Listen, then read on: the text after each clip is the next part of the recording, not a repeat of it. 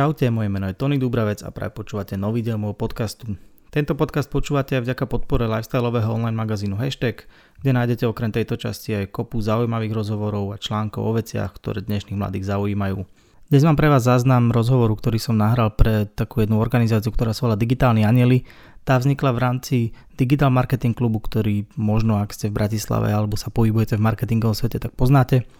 Na digitálne anieli prepájajú neziskovky s rôznymi dobrovoľníkmi zo sveta marketingu a tým pádom pomáhajú neziskovkám nejakým spôsobom robiť veci, na ktoré buď nemajú čas, nemajú kapacity, nemajú skills alebo akože akýkoľvek je ten problém. Aktuálne majú takú iniciatívu, kedy sa snažia ako keby sprofanovať alebo spopularizovať robenie dobrých skutkov a vždy na každý mesiac si vyberajú nejakého ambasadora, ktorý im pomáha šíriť tú ich myšlienku, že svet je vlastne taký dobrý, akým si ho sami spravíme. No a teda ambasádorom mesiaca október som ja a v rámci toho sme si sadli a porozprávali sme sa o tom veľmi v krátkosti, že čo môžu neziskovky robiť lepšie v rámci online marketingu, aby sa im darilo lepšie, aby mohli získavať peniaze. Tým, že som dve neziskovky založil, tak ich zaujímali aj moje skúsenosti z tých rokov, kedy sme v roku 2012 začínali s dobrovoľníctvom. Takže snažil som sa to tak čo možno najvšeobecnejšie uchopiť a vysvetliť a priniesť nejakú hodnotu pre dobrovoľníkov, pre ľudí, ktorí majú neziskovky stovky, takže ak poznáte takých ľudí, pozdielajte im tento podcast, budem veľmi rád, ak sa to k ním dostane. A ak vás bude baviť tento alebo vás bavil akýkoľvek iný diel a ešte neodoberáte podcast, tak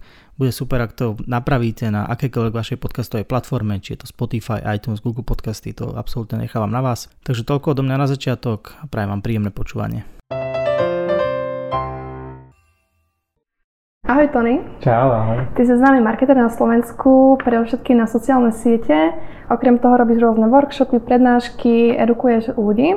Okrem toho si aj založil neziskovku Mladá Sereď, v ktorej už aktuálne nepôsobíš, ale veľmi dobre poznáš to prostredie neziskoviek aj digitálneho marketingu, takže rada by som s tebou spravila rozhovor, aby sa neziskovky mohli niečo nové naučiť a možno to aplikovať do svojho života. Budem mi potešený. Tak začala by som prvou otázkou. Môžeme začať tým, že aké boli tvoje začiatky v pomáhaní neziskovkách?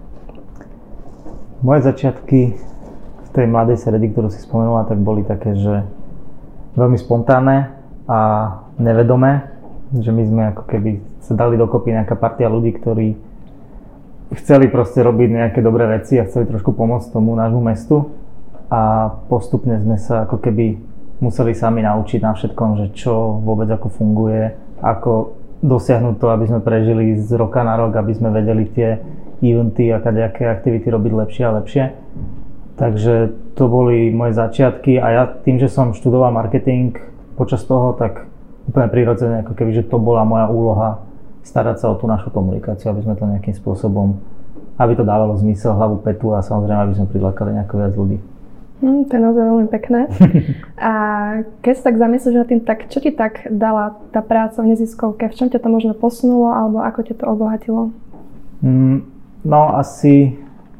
No, dala mi určite, že veľmi veľa, pretože tam som ako keby nejako pochopil, že aký zmysel má robiť veci, ktoré sú jednoducho správne a nemusíš vždy za ne dostávať nejakú protihodnotu. Alebo protihodnota vie byť akože obyčajné ďakujem alebo radosť proste tých ľudí že nie všetko je iba o peniazoch a o tom, za čo dostaneš zaplatené.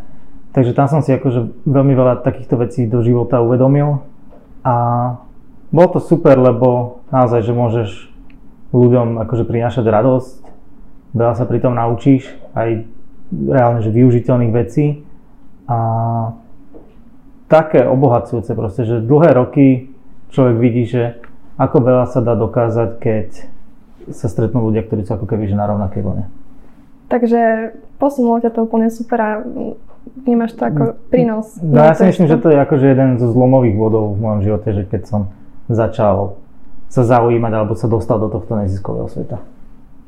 A čo vnímaš možno ako také najťažšie na práce v neziskovke? Čo možno pre teba osobne bolo také najťažšie? Pre nás, a to asi poviem za všetkých, bolo úplne najťažšie ako keby dostatočne motivovať mladých ľudí, aby sa k nám pridávali a keď už sa pridajú, tak aby s nami vydržali. Totiž toto je podľa mňa obrovská nástraha tých neziskoviek a občianských združení, že uh, skôr či neskôr človek príde do štádia, kedy si musí nájsť prácu, odíde na vysokú školu, má mm. úplne iné záľuby, úplne iné kontakty, možno do toho svojho mesta alebo tam, kde tá neziskovka pôsobí, nechodí tak často. A naozaj, že udržať ľudí motivovaných a zapálených preto, tak to bolo asi že najťažšie tým, že ja som bol jedným z tých zakladateľov, tak prirodzene časom som bol akože medzi tými staršími lídrami, ktorí to mali ťahať a naozaj, že mali sme s tým veľakrát problém a nebolo to jednoduché, pretože no ako som hovoril, že ľuďom sa proste za tie roky extrémne zmenia životy, aj ten môj mm-hmm. sa od, kedy sme začali, pokým som odišiel zo združenia, tak sa extrémne zmenil a nevždy sa to potom dá ešte zlúčiť vôbec. Takže to bolo asi najťažšie, ako keby to lídovanie a udržiavanie zápalu v tom týme. No a vieme, že veľkým problémom, to vieš určite ty, ja to mm-hmm. viem tiež, že veľkým problémom je financovanie tej neziskovky a tej jej aktivity.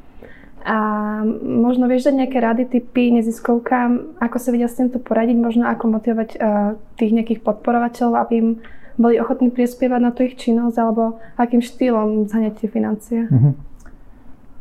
No, tak samozrejme existujú viaceré možnosti, sú samozrejme nejaké dotácie, dajú, vedia nejaké peniaze získať aj nejakým členským, čo inak si myslím, že akože veľmi dôležitá vec mať nejaké členské, pretože aj keď je symbolické, že je vieš, že 5, 10, 15 eur, tak je stále ako keby nejako zavezujúce mm-hmm. a pomáha to. My sme boli malé, malé združenie, takže my sme ako keby tých peniazí nepotrebovali extrémne veľa, neboli sme nejaká nadácia alebo niečo, kde sa preliali 10 tisíce a 100 tisíce eur.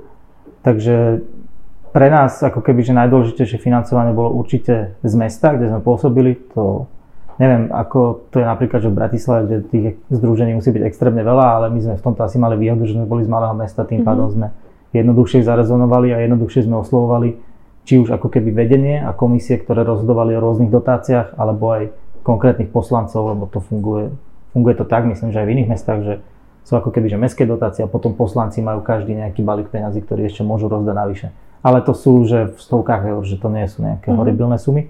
Takže určite sa v prvom rade zamerá na to, že čo ponúka to mesto, kde pôsobia a potom ísť postupne po nejakých, sú rôzne ministerské dotácie, sú nejaké granty, ktoré sú ako keby nadnárodné, sú veľké firmy majú svoje nadácie, ktoré vyhlasujú rôzne projekty a potom už len e, sledovať, ako keby urobiť si prehľad v tom, že aká je, aká je ponuka týchto grantov, mm-hmm. že kde vôbec vieme, aké peniaze na aký projekt získať, či to ako fituje s tým, čo robíme, alebo sú aj ľudia, ktorí sa naozaj tomuto venujú, že ako keby konzultujú s tými neziskovkami a pomáhajú im ako keby sa v tomto niekde posunúť, že im tá neziskovka tým ľuďom vysvetlí, že čo robia, čo by chceli robiť, koľko by mhm. na to potrebovali a ten človek, ktorý už má prehľad v tých kadejakých peňažných schémach, tak ich ako keby nasmeruje, že kde sa majú obrátiť, ako majú vypracovať projekt a podobne.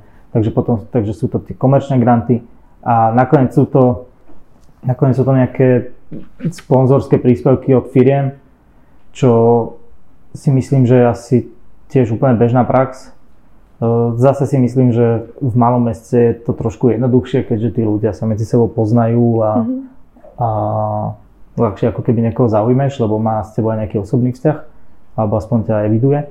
Ale zasa veľké mesto má výhodu, že je viac firiem, ktoré majú viac peňazí, takže, takže sa dá z toho ako keby viac získať ale ak napríklad takýchto ľudí chce osloviť, tak podľa mňa je veľmi dôležité čo najprofesionálnejšie k tomu pristupovať v zmysle, že toto robíme, toto by sme od vás chceli a toto vám vieme za to doručiť. A to sa môžeme baviť o číslach ako keby zo sociálnych sietí, to sa môžeme baviť o počte návštevníkov nejakého eventu, nejaká vizibilita na proste nosičoch.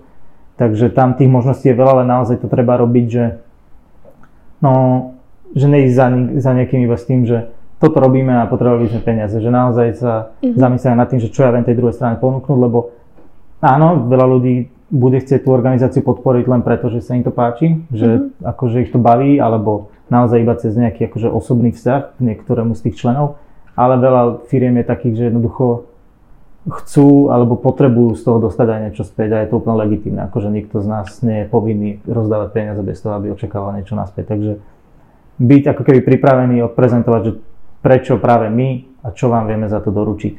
Samozrejme potom pri tých nejakých mestských a nadačných grantoch, tak tam je asi najdôležitejšie napísať projekt správne. Mm-hmm. Ale aj do projektu sa píše, ak je to o, o nejakom evente, koľko ľudí tam príde, e, čo na to treba, aké vybavenie, koľko si viete zafinancovať z vlastných zdrojov, pretože väčšina projektov vám ako keby nevykrie, že všetky náklady, že treba to, treba to nejako kombinovať.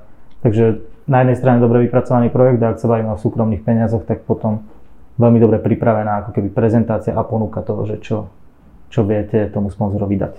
Čiže treba mať ako keby také otvorené oči, sledovať, že čo sa deje na tom, v tom okolí, aké sú možno nejaké príležitosti, tie granty, niečo z mesta vyžiadať, tie členské príspevky, čiže... Určite by som začal tým mm-hmm. mestom, že to je podľa mňa taká, že najbezpečnejšia a najzákladnejšia cesta. Je to samozrejme rádovo menej peňazí než nejaká nadácia banky, ktorá vám vie dať, ale určite to pomôže na štart toho mm-hmm. združenia, je to extrémne dôležité, aj keď človek dostane tisíc eur na rok, tak je to veľa peňazí. Mm-hmm. To vie naozaj pomôcť. Naozaj, my, aj keď sme, my sme nikdy nedostali ako keby, že 5 cifernú sumu za rok a napriek tomu sme veľakrát, alebo viackrát sa nastalo, že sme mali problém to ako keby minúť. Mm-hmm. Lebo nemôžeš to samozrejme rozflakať, ako si myslíš, že má to nejaký účel tie peniaze, ale naozaj, že aj s peniazmi v rádovo v tisícoch sa dá akože veľmi dobre pracovať a robiť mm-hmm. veľmi pekné veci a aj nejakým spôsobom rásť. Dobre, môžeme sa teraz zostať ku sociálnym sieťam, keďže ty si na to odborník. Uh, vieme, že neziskovky riešia naozaj častokrát ťažké témy, mm-hmm. Ktoré nie sú možno úplne také najlichotivejšie na sociálnych sieťach, tak uh, je možno ne, podľa teba nejaká taká oblasť, ktorá by nemala byť komunikovaná na sociálnych sieťach? Mm, ja som nad tým premyšľal a nemyslím si. Ja si myslím, že minimálne na Facebooku je priestor pre akúkoľvek tému, je to úplne jedno a hlavne neziskovky, aj keď majú ako keby ťažšie to zameranie, mm-hmm. že sú to možno niekedy že smutné príbehy alebo niečo, tak sú to zase veci, ktoré v ľuďoch rezonujú. Tým pádom ako keby nie je to to isté, ako keď, ako keď komunikuje firma. Že proste ľudia majú ako keby znížený, znížené tie nároky na kvalitu toho kontentu a na to, aby to bolo pozitívne alebo niečo, že vedia úplne, úplne iným spôsobom privítať aj akože iný mhm. obsah, mm-hmm. aj náročnejší Takže si nemyslím, že existuje niečo také, že čo by... Mm-hmm. Aj by to išlo ako keby proti tej neziskovke, že keby o sebe nemohla hovoriť, tak potom by asi mala aj problém s prežitím. Sú také možno prípady, kedy sú naozaj tie fotky také nelichotivé, riešia sa ťažké veci a možno vieš dať aj nejaké odporúčanie, že akým spôsobom to komunikovať, možno či fungujú klasické fotografie alebo rieši nejaké videá, prípadne aké Asi formáty možno. Každý, aké má možnosti, samozrejme, že videá sú fajn, ale video stojí peniaze alebo minimálne oveľa viac času než nejaký statický content. Jediné, čo akože odporúčam je nevydierať, mm-hmm. či už citovo alebo aj naozaj, lebo toto veľakrát ľudia robia, keď sú zapálení preto, tak majú pocit, že musia byť všetci ostatní preto rovnako zapálení, mm-hmm. čo je absolútne podľa mňa nefér a je to, nemalo by to tak fungovať. Takže naozaj, že ísť do toho s tým, že toto robíme, ale neod, preto ľudia robia nejaké dobrovoľníctvo, lebo by od toho nemali očakávať nič. Uh-huh. Respektíve robia to preto, že oni chcú a takisto by mali aj komunikovať na tých sociálnych sieťach. Nemôžeš nikomu vyčítať, že za to, že ťa nepodporuje alebo podporuje niekoho iného, takže je proste zlý človek alebo niečo, to akože vieš, nedáva to logiku. Nie každý, nie každým rezonuje rovnaká téma, bolo by to akože uh-huh. úplne nezmysel. Takže toto určite, že neodporúčam ako keby taký, taký ten vyčítavý tón. A uh-huh. určite každý sa s ním stretol niekde, že sa to deje my sme mali, nebudem menovať, ale akože bolo združenie, ktoré sa venovalo tiež zvieratám a úplne nám vyčítali, že im, že im nepomáhame, že nechodíme venčiť psi a neviem čo, že, že tam, chápeš, že je to nikoho povinnosť a takto by to malo byť aj vnímané.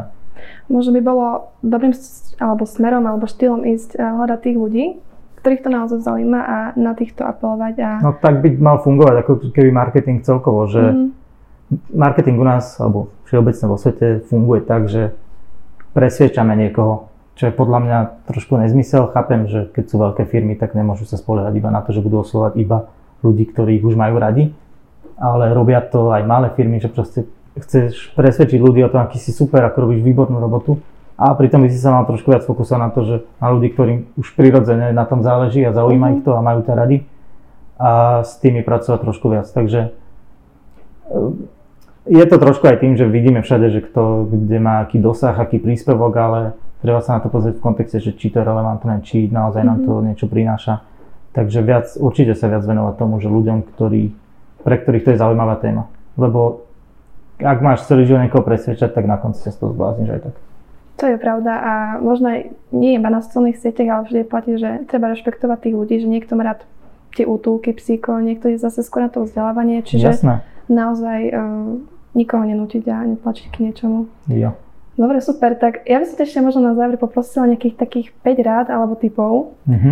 uh, v digitálnom marketingu, alebo tu môžeš kľudne niečo iné, uh, čo by, alebo čo si ty myslíš, čo by mohlo pomôcť tým neziskovkám naozaj vylepšiť to svoje prostredie, možno viacej sa nakopnúť? No, ja mám jednu radu, však my sme si o tom hovorili, a od ktorej sa potom odvíjajú ďalšie, tak to je to, že každá aj menšia neziskovka by mala nejakým spôsobom fungovať ako firma. Firma funguje tak, že má svoje oddelenia, má ľudí, ktorí sú zodpovední za konkrétne veci, každý sa stará o to svoje, niekto to riadi samozrejme a dohliada na to, má normálne nejakú štruktúru a toto by som určite odporúčal mať aj v tých neziskovkách. Naozaj, že nesnažiť sa robiť všetci všetko, lebo to potom dopadne, že nikto nerobí nič, alebo robí jeden všetko, alebo proste, že je to veľký priestor na alibizmus, že ale toto mal urobiť ten, alebo toto mal urobiť ten. A takže určite, že si normálne zadefinovať úlohy, brať to zodpovedne, aj tí ľudia, ktorí tam sú, akože áno, mali by tam byť, že z radosti a pretože tam chcú byť, ale zase musia to brať, že ak to má niekam rásť a má to robiť dobré veci, tak to musí fungovať ako keby, že profesionálne a keď to má fungovať profesionálne, musíš tomu venovať niečo. Čiže jasná zodpovednosť za svoje úlohy. Zodpovednosť, Mhm. roz, proste rozdelenie úloh a nakoniec auto potom sa odvíja, že ak sa bavíme o marketingu, tak naozaj by mal byť človek zodpovedný za to, čo ide na sociálne siete napríklad, ako vyzerajú príspevky, eh, ja neviem, mal by, ak vie robiť grafiku, alebo má niekoho, kto vie robiť grafiku, mal by si toto celé riešiť, že proste mal by byť za to zodpovedný. Určite odporúčam viac plánovať ten obsah, pretože toto je tiež veľká chyba, že neziskovky veľakrát fungujú že zo dňa na deň, že čo, čo im napadne, keď sa niečo deje. Ja by som normálne, keď to tak vedia robiť firmy, tak určite to tak vedia robiť neziskovky, ktoré tým žijú a toho obsahu majú možno, že ešte oveľa viac. Takže určite plánovať obsah, robiť ho nejako ako keby strategicky. A určite využiť, nebáť sa zainvestovať do reklamy. To je, to je vec, ktorej chápem, že veľa ľudí, dobrovoľníkov ako keby nerozumie, ale Mhm. sú, sú ľudia, ktorí jednak akože vedia pomôcť neziskovkám. Napríklad Google dáva aj kredit reklamný pre neziskovky. Google Grant, áno. Takže to, a to by bola podľa mňa obrovská chyba, akože nevyužiť, alebo aspoň sa o to neuchádzať.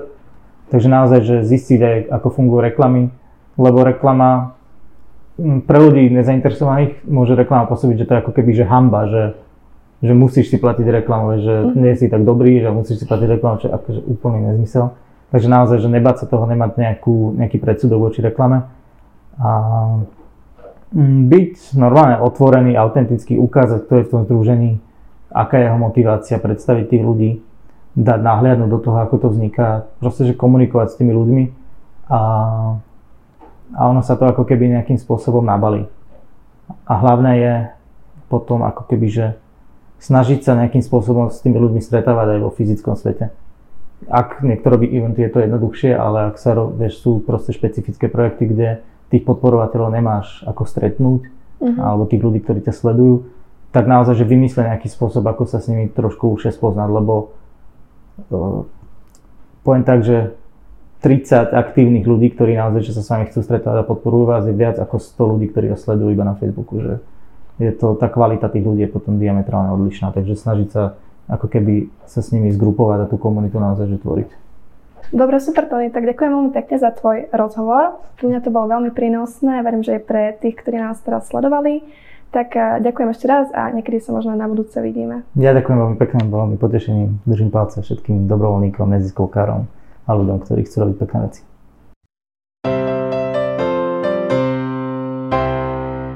Takže toto bol taký veľmi krátky rozhovor so Simonou, ktorá je teda členkou organizácie Digitálni anieli.